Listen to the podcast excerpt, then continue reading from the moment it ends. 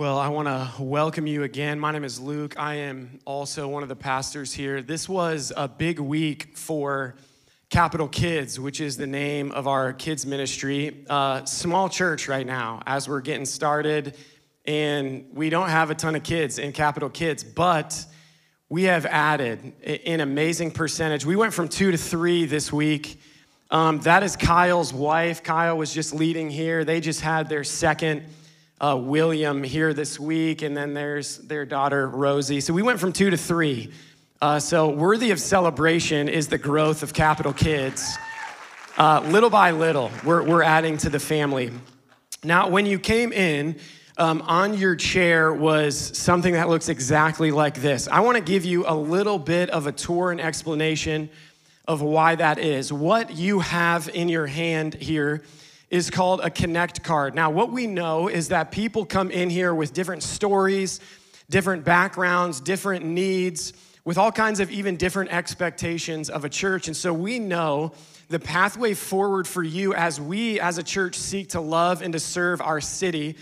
Uh, we know that the pathway forward is not a one size fits all type of pathway. And so the Connect card is our way of getting information from you that would allow us to serve you better. So, this is not uh, something where we get your information and then we use it in super tricky and sly ways. This is us just wanting from you uh, information that we could best love and serve you on your pathway forward as you're coming from all different places and even seeking all kinds of different things. So, if you fill out the Connect card, that's the big QR code on the front um, that's, that's the purpose for that. If you want to fill that out, that is great. If you don't, that is okay too. But just so you know, we understand uh, following forward, uh, even following Jesus, questions you might have, that's not a one size fits all type of path, journey, and story. And so the Connect card is our way to help you journey forward so you can help us do that. Um, on the back side of this card, you'll find a lot of information about the main things that we do. We as a church, are committed to a few small things and doing a few small things as good as we can and not a whole bunch of things in a mediocre way. And so, what you'll find on the back is an explanation of a lot of things that would give you information about who we are as a church and what we do. I want to highlight one of those things, and there's a different QR code on the back that would allow you to kind of journey forward in any of those areas. One of the things I want to highlight uh, is called city groups. City groups for us is the driving force of community in our church.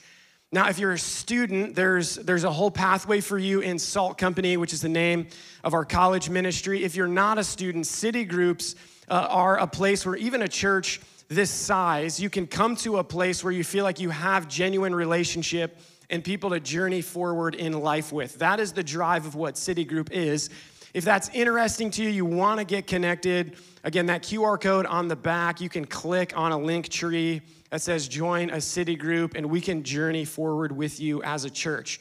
Uh, now, I want to transition and talk a little bit about our five values as a church. Here's why I want to do this because I just want to put for us as a church like cards on the table what do we value? Because as you start attending our gatherings here on a weekend, you're gonna see these lanes drip into anything and everything that we do. And so I wanna bring you up to speed on why we do what we do, why do we talk about what we do, and where's the direction that we're heading overall here as a church. Uh, we have five values. The first is the gospel. Here's something we say about it. We believe that Jesus, who he is and what he has done for sinful people, is the greatest news in the world. So we value promoting and propelling that message. In other words, everything we do as a church will be because we, we have a message of grace for, from Jesus that we just want to press into the world as much as possible. We want other people to taste the grace that we have. So the songs we sing, the things we say from here, as you get down into it, all of it will be to promote and to propel the message of who Jesus is and what he's done for us. Secondly, neighboring is a value. Here's what we say we believe that all people are made by God and loved by God. So we value leveraging our lives for the good of the people in our neighborhoods, workplaces, and wherever we do life. We are here for the good of Columbus. We are here for the good of Ohio State, and neighboring is a big value of ours. We want to be people that allow this city to only flourish the longer we're here. We're not trying to start a church that ends with us or quickly fades. I do believe that I'm, I'm, not really concerned about this organization. Like all good things probably come to an end at some point. If it's man made, it probably at some point should die. I hope that is long after I'm dead. I want to plant something here that far outlasts us and takes the gospel to the ends of the earth from here, long, long, long after I'm here. Neighboring is one of the ways to do that. Third, becoming is what we say. Here's what we say about it. We believe that the pathway to a flourishing life is becoming more like Jesus. You're going to hear that a lot. In fact, even this morning, we're going to talk about some words of Jesus that are propelling his listeners to become more like him. Why would I want to do that? Because we believe becoming like Jesus is the pathway to a flourishing life. So we value the process of spiritual development. We want you to become more like Jesus, not because we want you to act more Christian or because we want you to feel like you are a follower of Jesus, but because we actually believe the pathway to the blessed life for you is becoming more like Him. That everything you actually desire in your soul is a result of becoming more and more like Jesus. So we value becoming. Fourth, we value the next generation. Here's what we say We believe that the university campus is one of the most strategic places for gospel ministry in the world, so we value reaching students through the SALT Company. We have started a college ministry at the same time that we started a church. Both of those launched the end of August this year. And we value students. I don't know if you're familiar, across the street uh, is a university. It's called The Ohio State University. We love Ohio State and we love Ohio State students. We value that. In fact, one of the things I've said to our church is we would literally cut, if, if it came down to a budget thing, we would cut everything in our church before we cut Salt Company.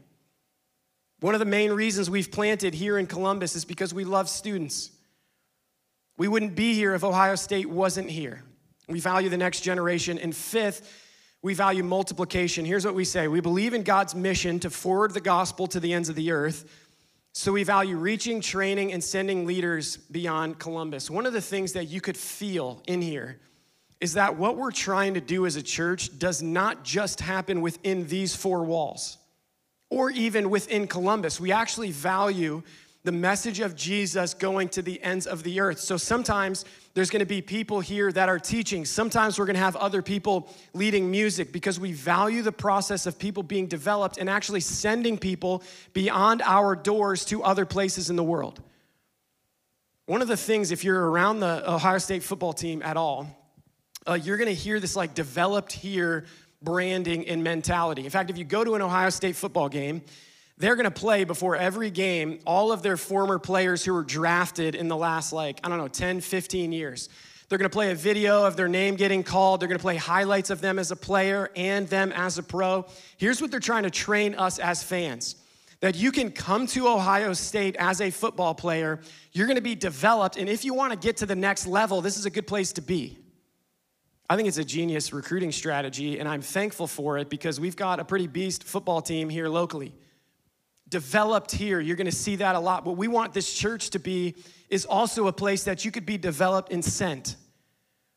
You could be developed, hear of Jesus, become like Jesus, and take that message far beyond Columbus. We want to multiply this. Go to other places in Ohio, other places in our country, other places in the world. In fact, our college ministry, the Salt Company, is taking a trip overseas to do just that this summer going to Japan to do just this. The reason is because we value multiplication. Our greatest goal is not to just create something here in Columbus, but to create something here in Columbus that would impact the world beyond these walls. We call that multiplication. Now, as a church, we say our mission is we exist to lead more people to be more like Jesus. That's mainly addressing two different phases. The first one is we want more people to understand and experience the grace of Jesus. As you look around here, you're not gonna find somebody that doesn't fall hilariously short of the standard of God. We've talked about that for weeks. Nobody who touches a mic, nobody who volunteers in any of our spaces is anything but broken. Some of us have experienced the grace that Jesus has provided for us, and we want more and more and more people to taste the grace we've tasted in Jesus.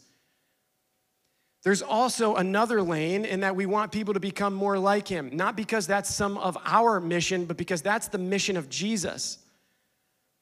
And we believe that the more you become like him, the more you step forward into a flourishing and blessed life. Now, this morning, we're gonna be talking a lot about that back half of our mission. What Jesus is gonna do in the text here this morning is he's gonna propel his listeners to become more like him in a very controversial area. So if you have a Bible, this is a great time to grab it.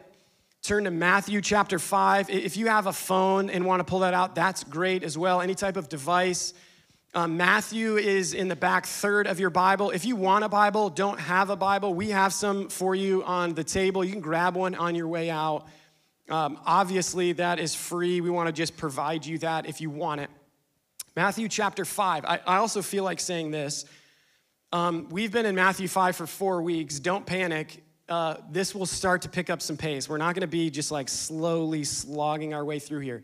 Uh, we will pick up pace, but this is the last week we're in Matthew chapter 5. Now, uh, I mentioned our uh, capital kids is mainly two kids. I have a one and a half year old, his name is Brooks.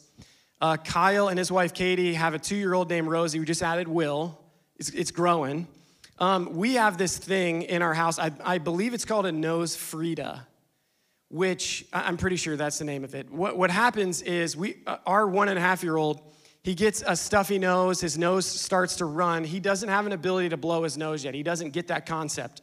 The nose Frida was invented for you to stick something like in his nostril and you can like suck it out of his nose.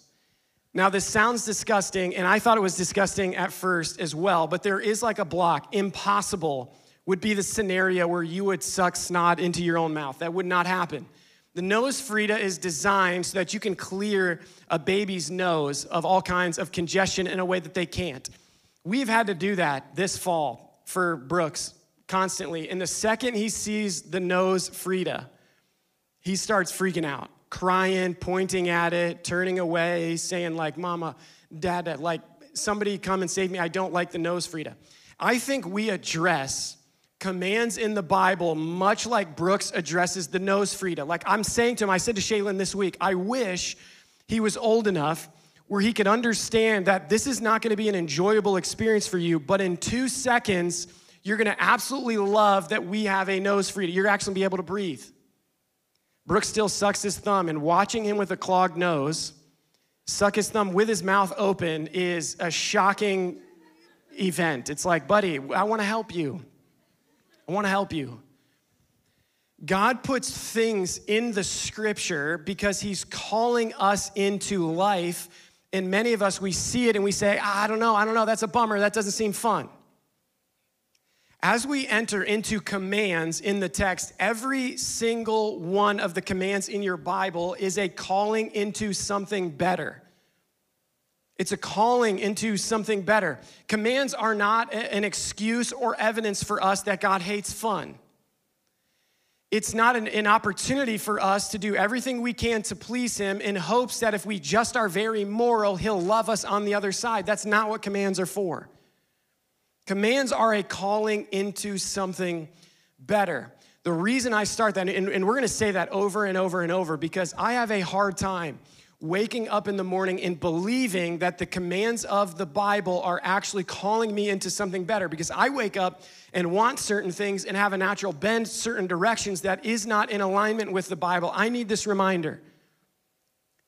Jesus in Matthew 5 is going to give us a command, and he's going to give it to even a group of people to remind you. Jesus has thousands of people around him.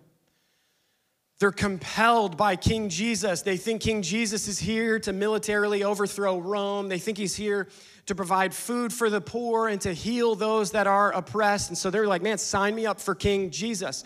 But he understands that the thousands of people around him are not really sure who he is. They don't really know what he's about. And so he starts to teach them.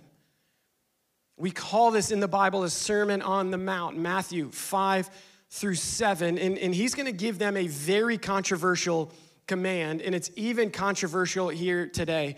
Look with me in verse 43 of Matthew 5. Here's what it says You have heard that it was said, Love your neighbor and hate your enemy. And, and here it is, verse 44. Here is the calling into something better. But I tell you, love your enemies and pray for those who persecute you. 45, that you may be children of your Father in heaven. He causes his sun to rise on the evil and the good and sends rain on the righteous and the unrighteous. In other words, God treats people who are far from him and close to him with grace. If you love those who love you, what reward will you get? Are not even the tax collectors doing that? And if you greet only your own people, what are you doing more than others? Do not even pagans do that. Be perfect, therefore, as your heavenly Father is perfect. 2,000 years ago, when Jesus said these words, it felt upside down and it felt countercultural. And fast forward 2,000 years to today, that is still true. This still feels a little bit upside down, and Jesus at times has to describe and explain what he means. In fact, there's another part of your Bible that says Jesus has said to people, Love your neighbor. And it was followed with a valid question of, like, who is my neighbor? And so he has to describe who is your neighbor? Who are you supposed to love? He says, love your enemies. And so I think a great follow up question is, who is my enemy? Who am I on the inside of and who's on the outside? Who am I supposed to be loving? What is Jesus pointing me towards? I think that's a great question. And I want to encourage all of us in the room that it is apparently Jesus' opinion that you have enemies that you could call to mind. I want to encourage you to say he assumes that loving your enemy is going to hit the entire crowd, which means the entire crowd could pull a name and a face up. Who's your enemy? Be encouraged. Jesus assumes you have one, and then he's going to give you a command to call you into something better.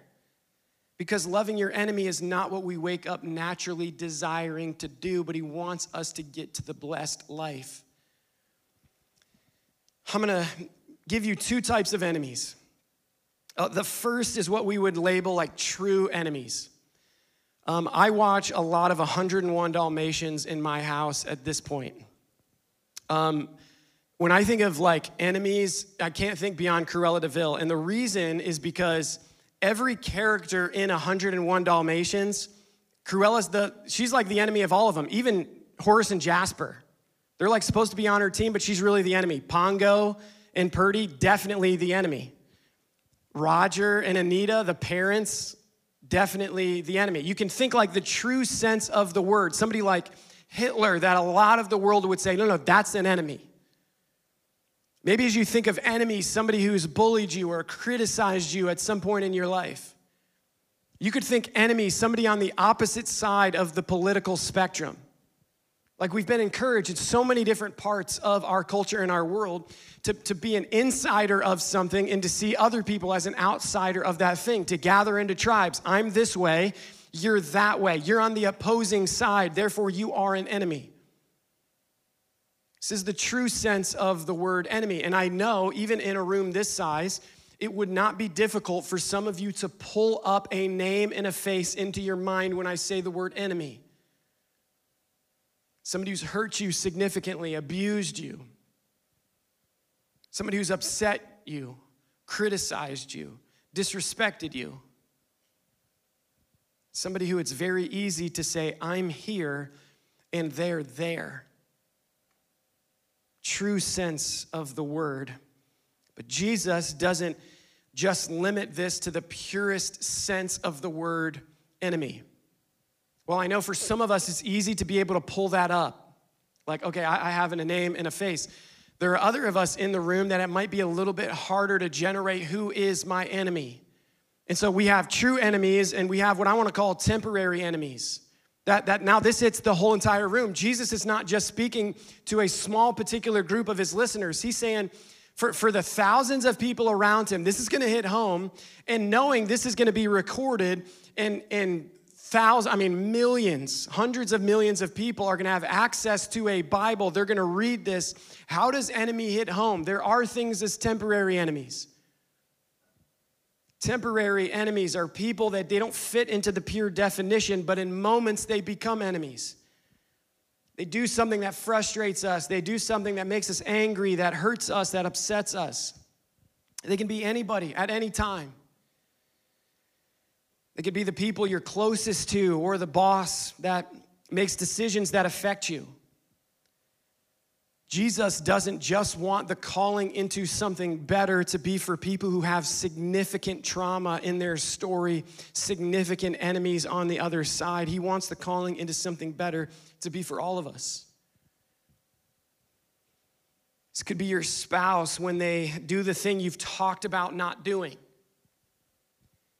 Could be your kid when they spill on the furniture your roommate when they get too involved in your business, your boss who criticizes you, your friend who talked about you in a way that was really hurtful, your coworker who got the opportunity you didn't get, person who disrespects you, and on and on we can go. If we have any level of relationship at all with somebody, we are going to have temporary moments where they feel a lot like enemies. And so the calling of Jesus remains on us. Says to love them, to do what we can to bless them. And he even gets specific into praying for them because it's better for you that you do this. For Jesus to say, Love your enemies and pray for those who persecute you, that's controversial, but what he's doing is saying, This is actually better for you. It's better for you to do this. I know that forgiveness in particular situations seems totally beyond us. Like, I can't imagine forgiving somebody for what they've done. Loving enemies, it doesn't feel like it's ushering me into something better. It feels like I'm letting them get away with it. Feels like I'm letting them think that was okay or creating a situation where they won't have to pay for what they've done. I get those feelings. I get how easy it is to withhold forgiveness because you think they, they, don't, they don't deserve it. They've done significant things. I don't want them to think this is okay. I don't want them to get away, get away with it. But even scientific research here in 2021 has caught up to what Jesus says. Cards on the table. I believe when Jesus speaks, he's speaking as a creator of everything. So when Jesus says something, I believe that's fully true. But we live in a world where science has actually caught up in its research to confirm the things that Jesus has said for 2,000 years. One of them is to love your enemies is actually a pathway to your freedom and life for you. I'll give you non-Christian science on this. Research researchers at Erasmus University in the Netherlands. They did this thing I would love to watch. They had these students, they tested their vertical leap, which, which made me think we should do a combine here in the church 40 times vertical leaps. They, they did this just normal people they tested their vertical leaps. They wrote it all down, marked it all down. Then they had all of these people write at length about a time they either extended forgiveness or withheld forgiveness. So they got them into a place where they recalled a story where they either gave forgiveness or withheld forgiveness. Then they retested their vertical leap. The people who gave forgiveness on average jumped three inches higher than they previously had. Like there was a tangible burden lifted. Maybe that seems like a fluke and a gimmick, so let me keep going.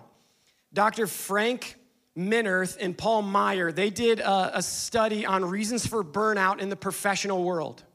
Like, why do people who work for a living get burnt out of good jobs and leave? That was the study they did. Coming in at number three was a stressful job or a job that you felt was beyond your reach like I can't do this very well. My job is super stressful, and so I'm burnt out and I leave. That's number three. Number two was perfectionism or overworking. It's something you can accomplish, but you've gotten into a rhythm of overworking or having a standard for yourself that's not legitimate. So you continue to overwork and you burn yourself out. Number one is bitterness within the workplace. To me, that would not have been on top five. I wouldn't have created that in my mind. But having bitterness in your workplace will stir you up in a way where it will lead to you leaving good jobs professionally because you feel burnt out. And maybe that's not enough. Mayo Clinic has documented that forgiveness, even without it being seeked out by the abuser, handing out forgiveness whether they are seeking it, know their mistake or not, has physical effects that are positive. Here's what Mayo Clinic says Forgiveness leads to healthier relationships, improved mental health, less anxiety, stress, and hostility, lower blood pressure, fewer symptoms of depression, stronger immune system, healthier heart, and an improved self esteem. Non Christians don't care about what Jesus has to say about loving your enemies. They're saying it is actually better for you that you love the people who are difficult in your world to love. That's actually good for you. The Bible tells you that. The world tells you that. And then Jesus takes it a step further to say, love your enemies, bless them in any way that you can, and to be specific, pray for those who persecute you. Prayer is a way for us to step into loving our enemies.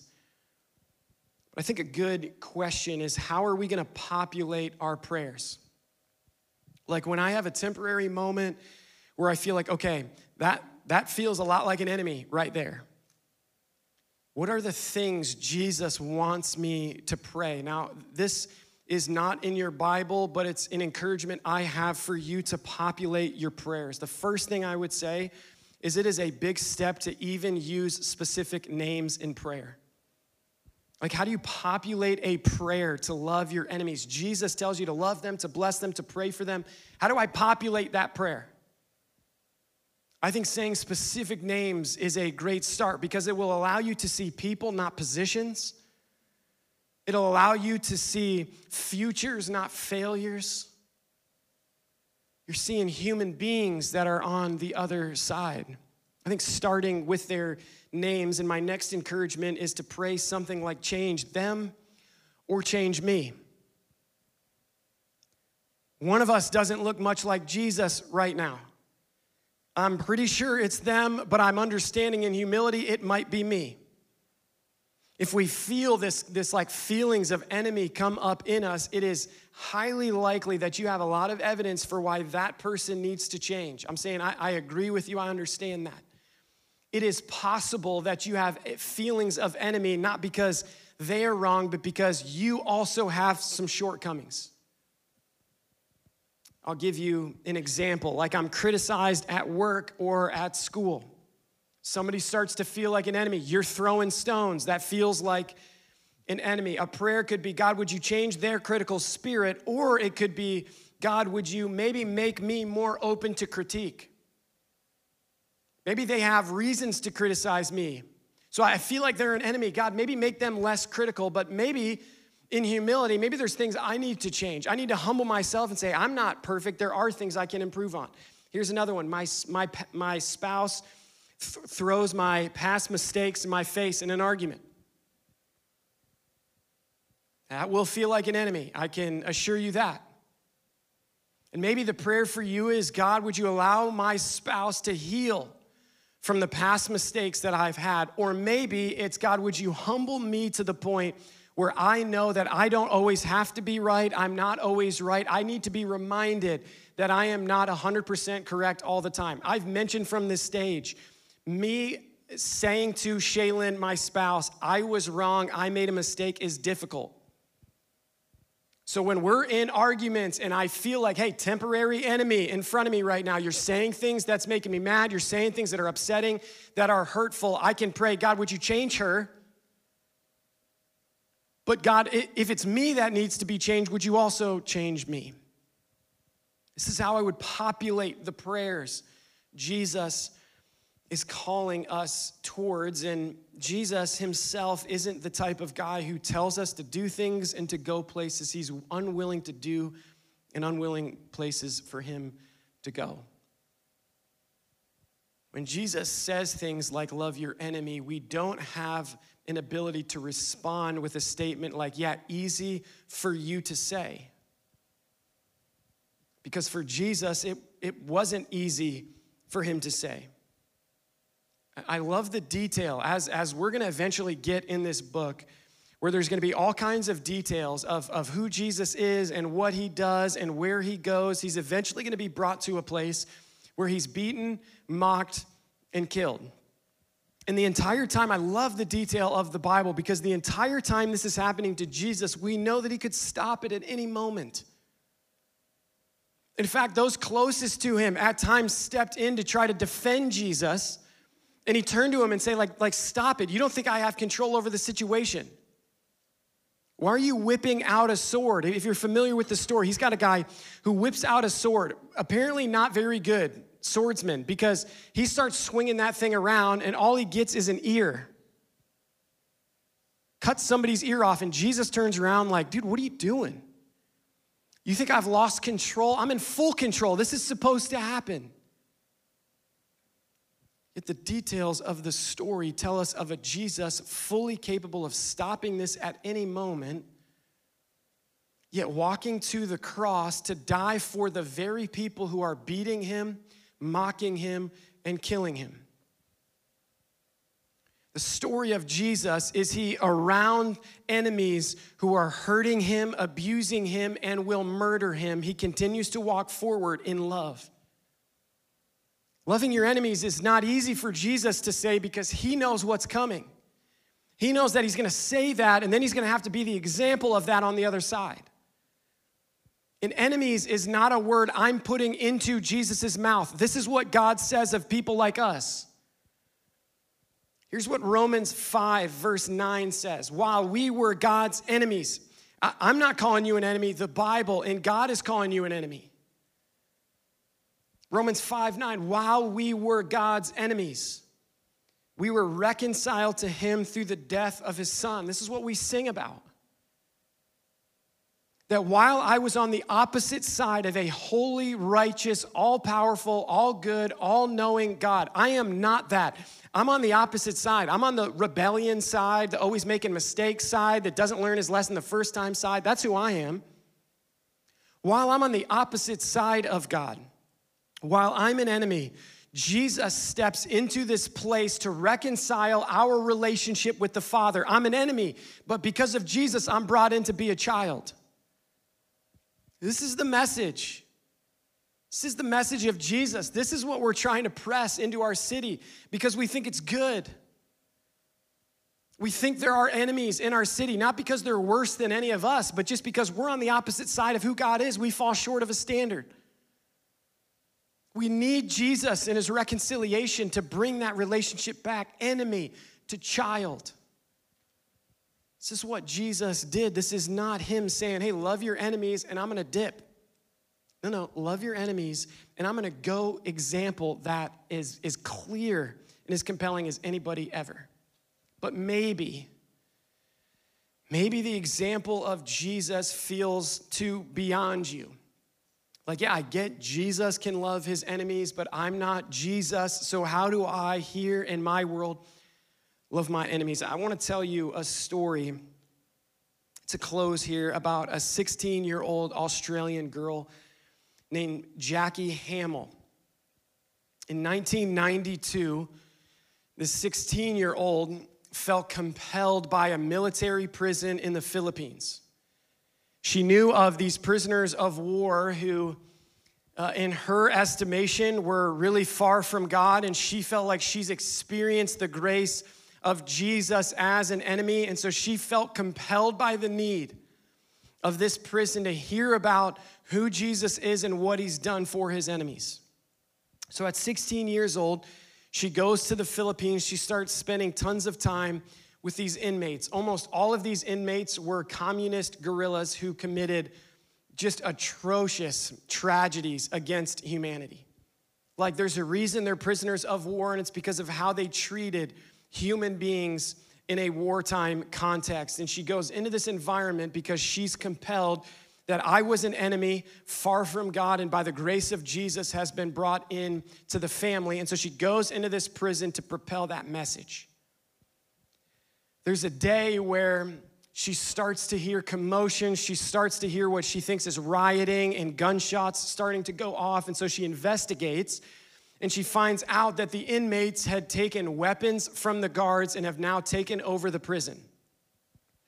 So, for the next three days, they hold this 16 year old girl hostage, and one after another, for about three days straight, she's passed from one inmate to the next, and they rape her for about three days straight. There's a growing military outside the, the prison that's growing because they want to keep these inmates in. And about three days in, they decide enough is enough. And so they enter into the prison. Gunshots are flying back and forth between military and inmates. And Jackie gets caught in the crossfire and she's shot and killed. Prisoner of war inmate recalls this story he says he, he remembers seeing Jackie get shot and he goes over to her because he sees her talking and trying to communicate something. And so this inmate who had just raped her walks up to her on the ground and he hears her passionately praying for the soldiers and the inmates to experience the grace that she has experienced. He sets his gun down, he gives his life to Jesus, and she dies there on the ground. For Jesus to say something like, hey, Jackie, love your enemies, it would not have been difficult in those three days for Jackie to pull up names and faces of who's the enemy. Wouldn't have been difficult. Yet she dies the same way Jesus dies. Jesus from the cross says, Father, forgive them. God, they don't understand what they're doing, and that's okay. I want grace for the people killing me. Jackie dies the same way, 16 year old girl, 1992. God, please forgive them for the crimes they've committed against me, the crimes they've committed around the world, the mistakes, all of their shortcomings, forgive them.